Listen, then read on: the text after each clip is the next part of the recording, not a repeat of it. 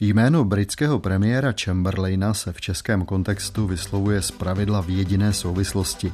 To když přijde řeč na nešťastné události podzimu 1938 na konferenci v Mnichově a připojení československého pohraničí k nacistickému Německu.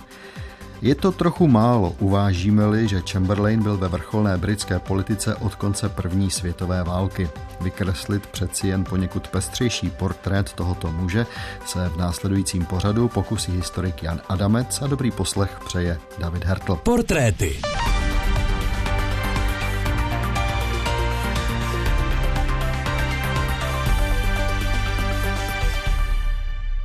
Historik Jiří Ellinger napsal v knížce o Neville Chamberlainovi, že Mnichov je naše nejoblíbenější traumatická epizoda moderních dějin. To je docela hezká formulace, která mě zaujala. A i on vysvětluje, že Chamberlainovo jméno je u nás eh, synonymem politické hlouposti a hamby, ale v Británii to prýmá Chamberlain těší, tam je totiž vnímán rozporně. I u nás asi pořád ještě převažuje ta představa o omezeném biznismenovi, který mezinárodní politice nerozuměl, ale naráží na skutečnost, že rodina Chamberlainu hrála 60 let jednu z nejdůležitějších rolí v britské politice, protože 60 let byl někdo z rodiny členem vládního kabinetu. O tom všem bude řeč. Pojďme si na začátek z té knížky Jiřího Ellingera ocitovat ukázkou, která popisuje povahu Nevilla Chamberlaina. Možná to mnohé osvětlí. Výrazné rysy samotářství a individualismu, vytrvalost, zarputilost a přesvědčení o správnosti vlastních rozhodnutí, když už k ním jednou dospěl, to vše jej charakterizovalo i během pozdějšího politického působení. Dominantní byla ostrá analytická inteligence, spojená se špatně skrývanou netrpělivostí vůči těm, kdo neuvažovali podobně rychle, avšak až příliš detailně zaměřená vždy na jednu část a nikoli přesná, pokud šlo o celkové strategické uvažování. Disciplinovanost a sebeovládání z něj nedělali příliš oblíbeného společníka. Přesto byl v rodinném kruhu schopen chovat se mnohem srdečněji a uvolněněji než na veřejnosti a během politického působení v němž opovrhoval používáním sentimentality a emocí. Jakkoliv byl v soukromí okouzlující, citlivý, milý a vřelý, jeho veřejná tvář byla ponurá a deprimující. Napsal historik Jiří Ellinger a mě už nezbývá, než představit historika Jana Adamce, kterého vítám. Honto, dobrý den. Dobrý den. Neville Chamberlain se narodil v roce 1869 a v roce 1919 se stává poslancem dolní sněmovny. To je 50 let, to je vlastně velký kus života. Co z téhle doby stojí podle vás za zaznamenání? Já bych možná začal jeho otcem, protože ten je pro jeho kariéru nesmírně důležitý. Joseph Chamberlain patřil od 70. let 19. století mezi klíčové postavy britské politiky. Vydělal velké mění v Birminghamu a v podstatě poté odešel do politiky, finančně zajištěn. On pak vlastně až do přelomu 19. a 20. století byl velmi důležitou postavou, hlavně tedy té konzervativní strany. Na začátku byl takovým sociálním reformátorem a snažil se vlastně v rámci toho konzervativního rámce provádět sociální reformy. To vlastně zůstalo jeho synovi Nevilovi. Tahle linie Nevilovy kariéry je pak důležitá v těch 20. letech. A zároveň v té své pozdější kariéře byl velmi zarytým zastáncem britského impéria, obhájcem britského impéria. Jeho velkým snem bylo třeba zavést ten systém imperiálních celních tarifů, kterým by vlastně vytvořil takovou tu celní tarifní imperiální říši. Jemu se to nepovedlo a je vlastně zajímavé, že jedním z vlastně ze splněných přání, které syn mohl svému otci odkázat, bylo právě ten tarifní systém, který pak byl prosazen za Neville Chamberlaina ten zájem o sociální politiku a vlastně snahu přilákat eh, ty chudší nebo dělnické vrstvy směrem ke konzervatismu, tak, aby se nestali obětí socialistů, laboristů nebo těch levicových tendencí a zároveň ta snaha o zachování a budování impéria, to jsou dva základní motivy, které Neville Chamberlain zdědil po svém otci a dalo by se říct, že je sledoval i ve své kariéře, ať už ministerské nebo premiérské. Co se týče jeho samotné kariéry, tak eh, on trošku sledoval na začátku neúspěšně tu trajektorii svého otce, podnikal, ale pak našel první uplatnění jako starosta Birminghamu, kde vlastně těžil z té rodinné tradice a jména Chamberlain a tam vlastně se snažil pokračovat v té politice, prosazoval ty sociální reformy a projevily se tam ty pozitivní stránky, které pak uplatnil jako ministr nebo jako premiér.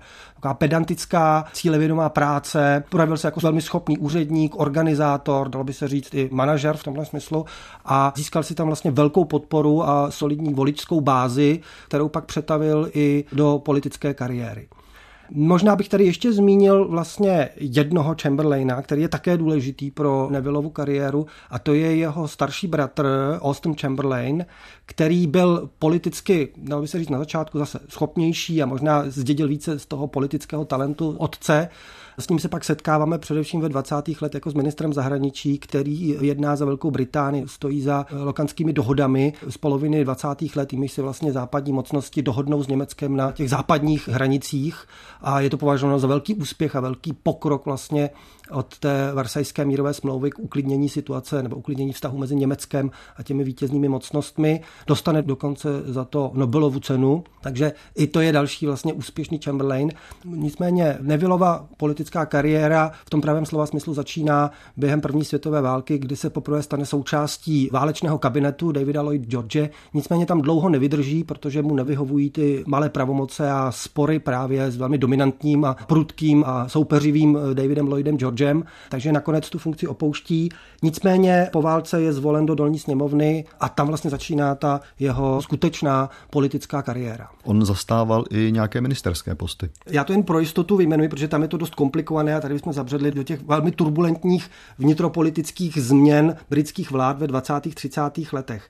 On v podstatě byl jakýmsi v úzovkách ministrem odpovídajícím za poštovní služby v letech 1922-23, pak byl ministrem zdravotnictví v letech 1923, 1924 až 29 a pak krátce i v roce 1931 a pak, a to je to nejdůležitější z té éry před premiérským postem, byl několikrát ministrem financí, což, jak uvádí i historik Jiří Ellinger, byla druhá nejdůležitější funkce a vlastně ho trošku i předurčila pak té premiérské pozici.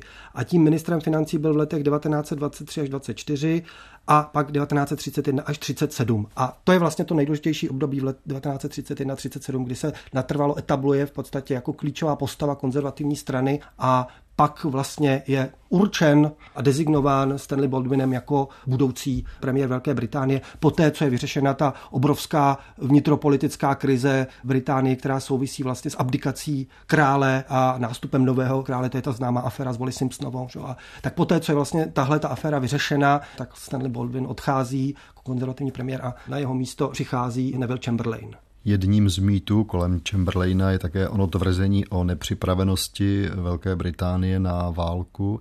Ta další ukázka z knížky Jiřího Ellingera, ta směřuje právě do období těsně před tím, než se Chamberlain stal premiérem. Už v té době, a my uslyšíme, o které letopočty šlo, se tedy velmi živě zajímal o budoucí obranu Velké Británie. Na přelomu let 1936 a 1937 dokládal Chamberlain svůj posun k problematice zahraniční a vojenské, která patřila spíše do gestce šéfa vlády svým angažmá v debatě o roli pozemní armády v britské obrané strategii. Tu vyvolal v prosinci 1936 ministr války Alfred Cooper. Požadoval posílení britských expedičních sil, které se v případě nutnosti měly zapojit do bojů na kontinentě.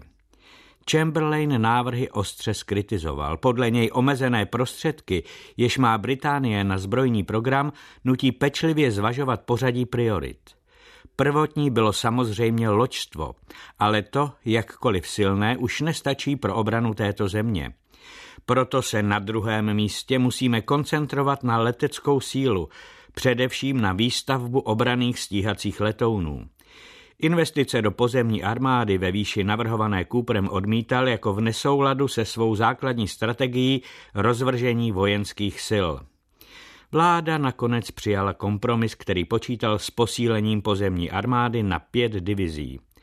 Taktikou Chamberlaina byla preventivní diplomacie, jež spolu s odstrašujícími leteckými silami zabrání samotnému vypuknutí války a nikoli v investice do pozemních sil, jež nebudou při dobrém politickém vedení vůbec potřeba.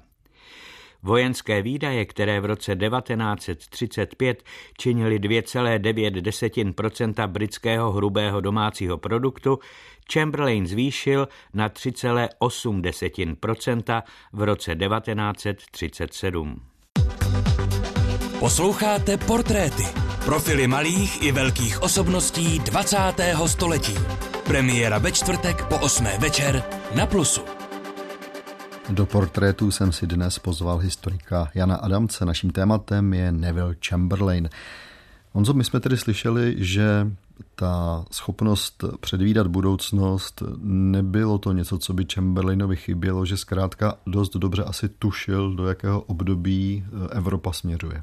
V podstatě, kdo aspoň trochu pozorně sledoval tu situaci v Německu a nemluvě o četbě hlášení britského velvyslance a vůbec těch informací, které se zbíhaly do Londýna, tak od roku 1933 bylo jasné, že Německo směřuje k zásadní revizi toho versajského mírového systému, který držel jednak na té versajské mírové smlouvě, jednak na těch lokarnských dohodách. Teď jenom byla otázka, jak to s Hitlerem uhrát. Jaké má vlastně Británie možnosti, Británie a Francie, jak má vlastně Hitlera zadržovat nebo nějakým způsobem svrhnout, porazit, jak se vlastně s tím fenoménem té hitlerovské revize srovnat. A bohužel se ukazovalo, že jakmile Hitler začal demontovat jeden té pilíř té versajské mírové smlouvy za druhým, ať už to byla braná povinnost, nebo budování německé armády, nebo remilitarizace Poríní, což byl vlastně ten, podle některých historiků, ten zásadní bod zlomu, protože Hitler byl v tu chvíli slabý a v podstatě, kdyby došlo k nějaké koordinované vojenské akci, koordinované ve smyslu Británie a hlavně Francie, kdyby ona opravdu vyrazila za tu svoji mažinotovou linii a zabránila té remilitarizaci toho západního Poríní, tak by zřejmě došlo k vážné vnitropolitické německé krizi a Hitler by mohl být třeba i svržen vlastní armádou nebo prostě nějakým vnitřním pučem. Nicméně k tomu nedošlo a to samozřejmě Hitlera neustále povzbuzovalo. Další možností, kterou Britové zvažovali a snažili se oni, bylo zbavit Hitlera potenciálních spojenců. Takže do toho vlastně patří celá ta linie britské politiky, která se snaží naklonit Itálii No a vlastně odstřihnout Mussoliniho od Hitlera, ať už se jedná vlastně o takovou tichou toleranci italského angažma v etiopské válce, je velmi krvavé válce proti Habeši, nebo neintervence v občanské válce ve Španělsku. Na druhé straně Itálie a Německo tam velmi účinně dodávali zbraně a, a vlastně pomáhali frankistickým povstalcům proti té republikánské vládě. Takže tohle všechno byly nějaké možnosti, jak se Britové a Francouzi snažili, ale stále bylo jasnější, že nevědí, jak toho Hitlera zastavit. Takže dalším takovým pokusem bylo pokusy o kolektivní bezpečnost nějakým způsobem do toho zaangažovat Sovětský svaz. To byl taky jako důležitý moment. Zvlášť Francie se snažila že v roce 34-35 smluvně vlastně jak zavázat Sovětský svaz a Stalin v té době na to slyšel, na tu kolektivní bezpečnost. Ale zase tady hrál velký odpor vůči Stalinovu režimu jako takovému. A často nebylo jasné, co je za horší diktaturu po tom velkém teroru a v letech 36 až 38, jestli je to Hitler nebo jestli je to Stalin. A možná ještě poslední zmínil, určitá část britské veřejnosti a britských politických elit nebyla nenakloněna vlastně vlastně nějakému smíru s Hitlerem. Vlastně oni považovali Hitlera za někoho, kdo dělá pořádek v Německu a ne, že by s ním přímo sympatizovali, ale neviděli ho jako bezprostřední nebezpečí, na rozdíl od toho bolševického Ruska. Takže tam hrálo roli spousta motivů a tyhle ty motivy nakonec dali dohromady takový amalgám toho epizmentu, který je vlastně takovou směsí legitimní snahy vyhnout se nějaké válce, vyhnout se konfrontaci a víc stříct jasnému volání britské a francouzské veřejnosti. Nechceme jít do zákopů, nechceme prostě tu krvavou válku jako byla v letech 1914 a 18 a pojďme tomu zabránit za každou cenu. Nemůžeme si dovolit, aby zase jedna celá generace vykrvácela v zákopech ve Flandrech a v severozápadní Francii, protože ten scénář mohl být úplně stejný, jako byl v tom roce 1914. Velká Británie, Francie proti Německu, no a kde by se jinde bojovalo. Proto i ty myšlenky na ty expediční sbory. A pak vlastně přijetím té reality, že no tak vlastně my s tím nemůžeme nic moc dělat, tak pojďme to nějak uhrát a nakonec vlastně, jak se blížily ty základní konfrontace, tak už to bylo jako každý sám za sebe. To znamená Británie za sebe, pojďme tedy aspoň bránit tu Velkou Británii, když už bylo jasné, že tedy nejenom střední a východní Evropu není možné ubránit, ale že to vypadá, že ani té německé dominanci v Evropě nelze zabránit. Takže ten epizmenit je v tomhle smyslu taková zajímavá směsice, směsice dobrých motivů nebo legitimních a ospravedlnitelných motivů a vědomí slabosti a získávání, kupování času. Nakonec je to v podstatě už jenom vlastně kupování času pro nevyhnutelnou válku, která dříve nebo později nastane, ale třeba z pohledu Londýna nebo Paříže je to kupování času tak, aby jsme se vůbec ubránili my sami. Ne, že zachráníme nějaké Československo, Polsko, o tom už vůbec není řeč, ale že se zachráníme vůbec sami před tím Hitlerem. A tím směřujeme k té další ukázce. Jiří Ellinger tady popisuje velmi zajímavě, jaký byl pohled Chamberlaina na Hitlera a na to, co chtěl od Hitlera dostat a co tedy do Londýna nakonec přivezl. Je to možná ten velký rozdíl mezi vnímáním Mnichovské dohody u nás a ve Velké Británii. Chamberlain si před podpisem dohody o odstoupení československého území zajistil u Hitlera souhlas s dalším dvoustranným jednáním ráno 30. září. Právě tento rozhovor byl tím, jemuž Chamberlain připisoval největší význam, pokud jde o výsledky Mnichovského samitu. Chamberlain poznamenal, že by byla škoda, kdyby jediným výsledkem setkání nebylo nic víc než urovnání české otázky a vyzval Hitlera, zda by byl ochoten podepsat společné prohlášení, kterému předložil. Tato britsko-německá deklarace byla sformulována v noci podle premiérových instrukcí. Podle Chamberlaina byl Hitler návrhem nadšen a souhlasil s podpisem. Deklarace konstatovala, že dohoda z předchozího dne spolu s britsko-německou námořní dohodou symbolizují touhu obou národů již nikdy spolu nevést válku a že oba státy souhlasí s metodou konzultací jako prostředkem řešení všech otázek.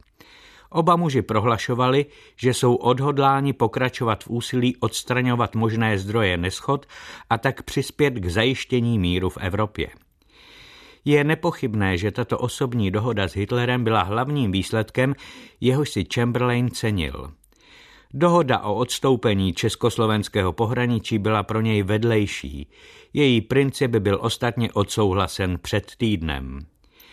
Chamberlain byl přesvědčen, že dosáhl úspěchu tím, že jakoby na okraj jednání jimž zažehnal na poslední chvíli ozbrojený konflikt v Evropě, jehož by se Británie též musela zúčastnit, dokázal navíc Hitlera přimět i k podpisu závažnější, obecnější a významnější deklarace, podle níž spolu Británie a Německo nehodlají řešit spory ozbrojeným konfliktem.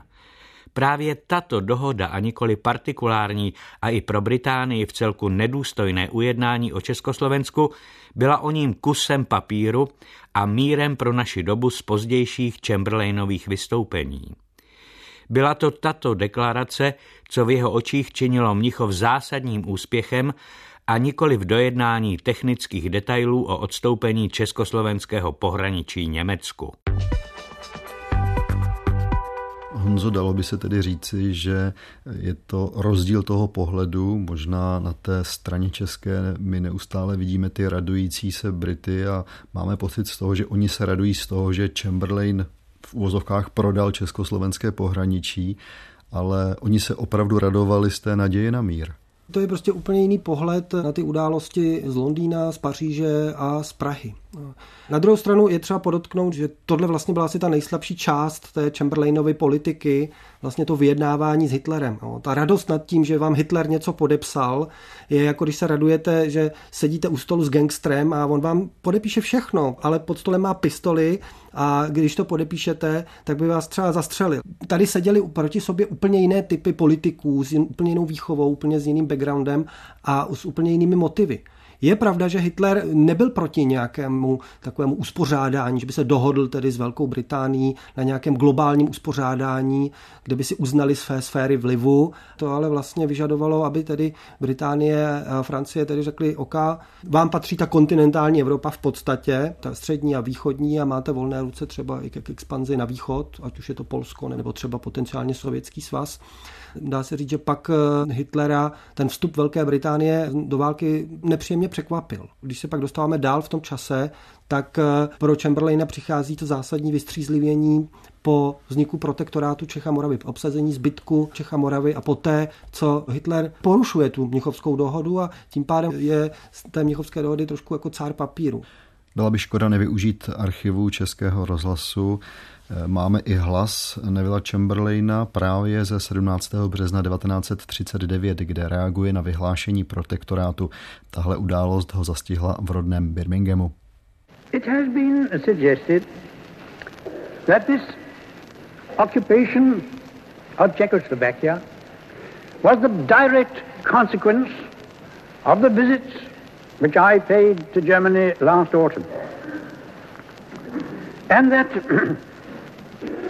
since the result of these events has been to tear up the settlement that was arrived at at Munich, that proves that the whole circumstances of those visits were wrong. Honzo, je tohle už politický konec Nevila Chamberlaina nebo ještě nějakou roli na té britské politické scéně se hrál? No, já myslím, že ještě se hrál velmi důležitou roli. On je v podstatě tím britským premiérem, který zahajuje válku, protože 3. září 1939 Velká Británie vyhlašuje válku Německu po tom útoku Německa na Polsko a vlastně je ještě více než půl rok válečným premiérem. Byť ne úplně úspěšným, protože vlastně jeho první období spadá do toho období podivné války kdy vlastně Velká Británie a Francie vyhlásili válku Německu, ale nevědí, jak tedy proti sobě bojovat. A tím prvním velkým střetem se stane Norsko, tento střed dopadne ve prospěch Německa, neukazuje to příliš dobré perspektivy pro tu britsko-francouzskou válečnou koalici. Nemluvě o tom, že v tom září Velká Británie a Francie prakticky vůbec nepomohli Polsku. Ten jejich příspěvek byl takřka nulový v tomhle smyslu. Nicméně to norské fiasko, jak se tomu říká, je takovým katalyzátorem Chamberlainova pádu. Byť je paradoxní, že prvním lordem admirality byl Winston Churchill a vlastně za ty námořní operace z velké části zodpovídal právě Churchill ale právě ta norská kampaň v podstatě vypukne ve stejnou dobu, kdy Hitler zahajuje útok na západní Evropu, to znamená ten útok na Benelux a na Francii. Nicméně ještě těsně předtím, těch pár dní předtím, ta vypukne velká vnitropolitická krize Velké Británie a Chamberlain je ostře kritizován za ten norský neúspěch. Byť mu sice není vyslovena nedůvěra, ale velká část konzervativní strany se od něj odvrátí, od těch poslanců a to vyvolává politickou krizi, při níž vlastně se zvažuje několik variant, kdo bude tím premiérem. Chamberlain hraje vlastně o ten nový mandát, o novou vládu, která má být založena na velké, široké koalici, včetně lejbristů. A právě lejbristé se stanou tím jazyčkem na vahách, když vlastně v poslední fázi toho vyjednávání odmítnou jít do vlády přímo pod Chamberlainem. Takže nakonec tou jedinou volbou se pro konzervativce stává Winston Churchill a ten pak vlastně založí ten válečný kabinet. Ale je to v době už vlastně největšího ohrožení Velké Británie. V podstatě během několika měsíců padne Francie a hrozí bezprostřední útok a obsazení Velké Británie. V tuhle tu dobu je Chamberlain ještě stále členem kabinetu, toho nejužšího válečného kabinetu, je v podstatě jedním z klíčových mužů, stále ještě, i když je Churchill premiérem, a prokáže vlastně Velké Británie Churchillovi dvě klíčové služby, nebo ukáže se, že dvě klíčové. Jednak podporuje Churchilla a vlastně dokáže ho vlastně zaštítit v rámci konzervativní strany, tak aby nepadl, tak aby ho vlastně po těch dramatických neúspěších, jako je třeba Dunkirk a další, Churchill také nepadl, což vyselo na vlásku a bylo to jednou z možností, že by Churchill mohl padnout podpoří ho také v tom jeho odhodlání neuzavřít s Německem separátní mír nebo nějakou formu vlastně ústupku.